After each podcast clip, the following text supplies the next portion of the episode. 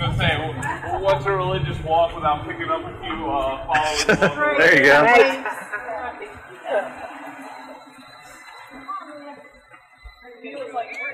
How are you?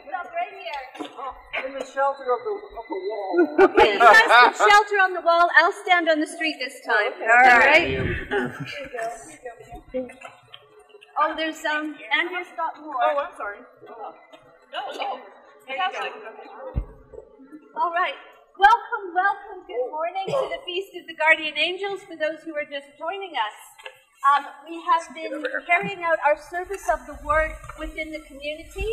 We have a couple bit more familiar bits to do, and then we'll return to the porch and indoors for the God said to Moses, I am going to send an angel to you to guard and guide you. Listen and follow and believe, and you will be safe. We heard these words read by Alex this morning. The angels God sends are very much part of the mystery of God. They behold God's face, and God's name is in them. I do not pretend to understand this. I do not pretend to understand how an angel freed Peter from prison, or how God's protection is wrapped around us, as Psalm 91 says, so that on angels' hands we are borne up, and so that we will not dash our foot against a stone. We know that suffering and death do happen, will happen. In our reading from Acts, Peter's rescue comes on the very heels of James's martyrdom. James believed, and yet he was killed for his faith. In what way was he protected? I'll tell you what I think. He was protected because God kept his heart safe, kept his faith sent angels to bear him to heaven.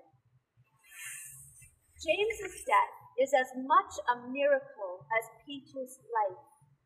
Both are witnesses to salvation. Both. For we believe that through Christ, both have eternal life. Today we celebrate the feast of the guardian angels. We give thanks for everything God has done for us in the past year, the many ways in which we have been held and seen and preserved by God. We give thanks for everything God has done for the Church of the Guardian Angel and for this blessed community of Remington.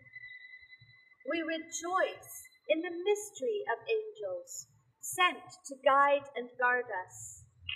We pray together for the strength to listen, to follow, and to serve, and above all, to believe and trust in God.